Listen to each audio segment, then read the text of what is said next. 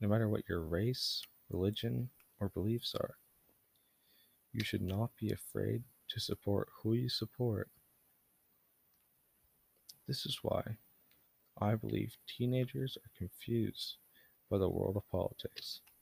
Hopefully, in the future, they can learn to respect others and are able to make up their own opinion without being influenced by bias.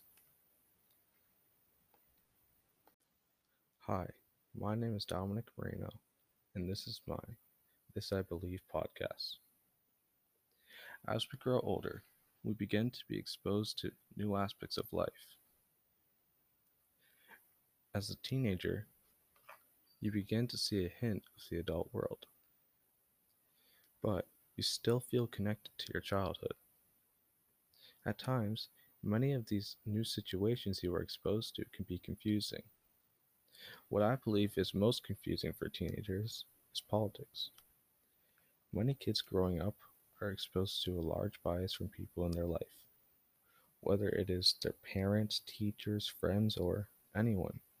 I believe that every kid is exposed to bias when growing up. Luckily, in my house, I was taught that me and my siblings are allowed to express our own opinions and beliefs. Good example of this is how I am Republican, but my sisters are Democrats. Sadly, many teenagers that I come across are either scared to express their opinion or have no knowledge from the other side.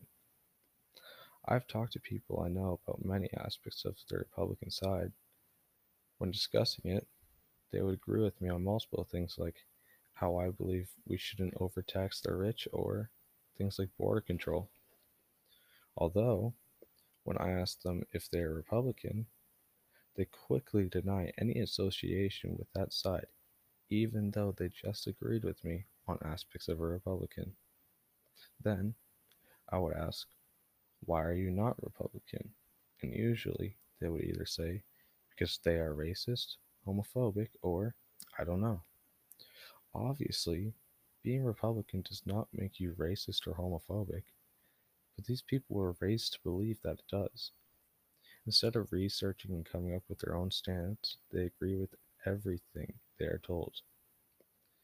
I could bring up how Trump has freed many black people with the First Step Act increased funding to black colleges, helped fund opportunity zones, signed a police reform, and proposed the Platinum Plan to help low income black communities. But I will still be shot down and told he and Republicans are racist with no evidence at all to support them. Or I could bring up how Trump launched a campaign which fought for global LGBTQ plus rights which, by the way, has been very successful. Either way, they deny the information because they are scared to stray away from the bias they were exposed to. As we grow, I do believe they will begin to be able to express their own beliefs. But teenagers will always have a hard time understanding politics and expressing their own opinion. What I have noticed is nowadays a lot of teenagers especially in Massachusetts, will attack you on social media just for your political opinion. They could have no idea why I support who I support, but will continue to hate on me for no reason other than they were told to by biased people. As a person, I could not respect myself if I hated others solely based on where they lean. Where you lean politically does not make you any worse of a person. All it means is you have different beliefs. Luckily, I have a group of friends that does not care who each other supports. Because in the end, we all know we are the same people no matter what.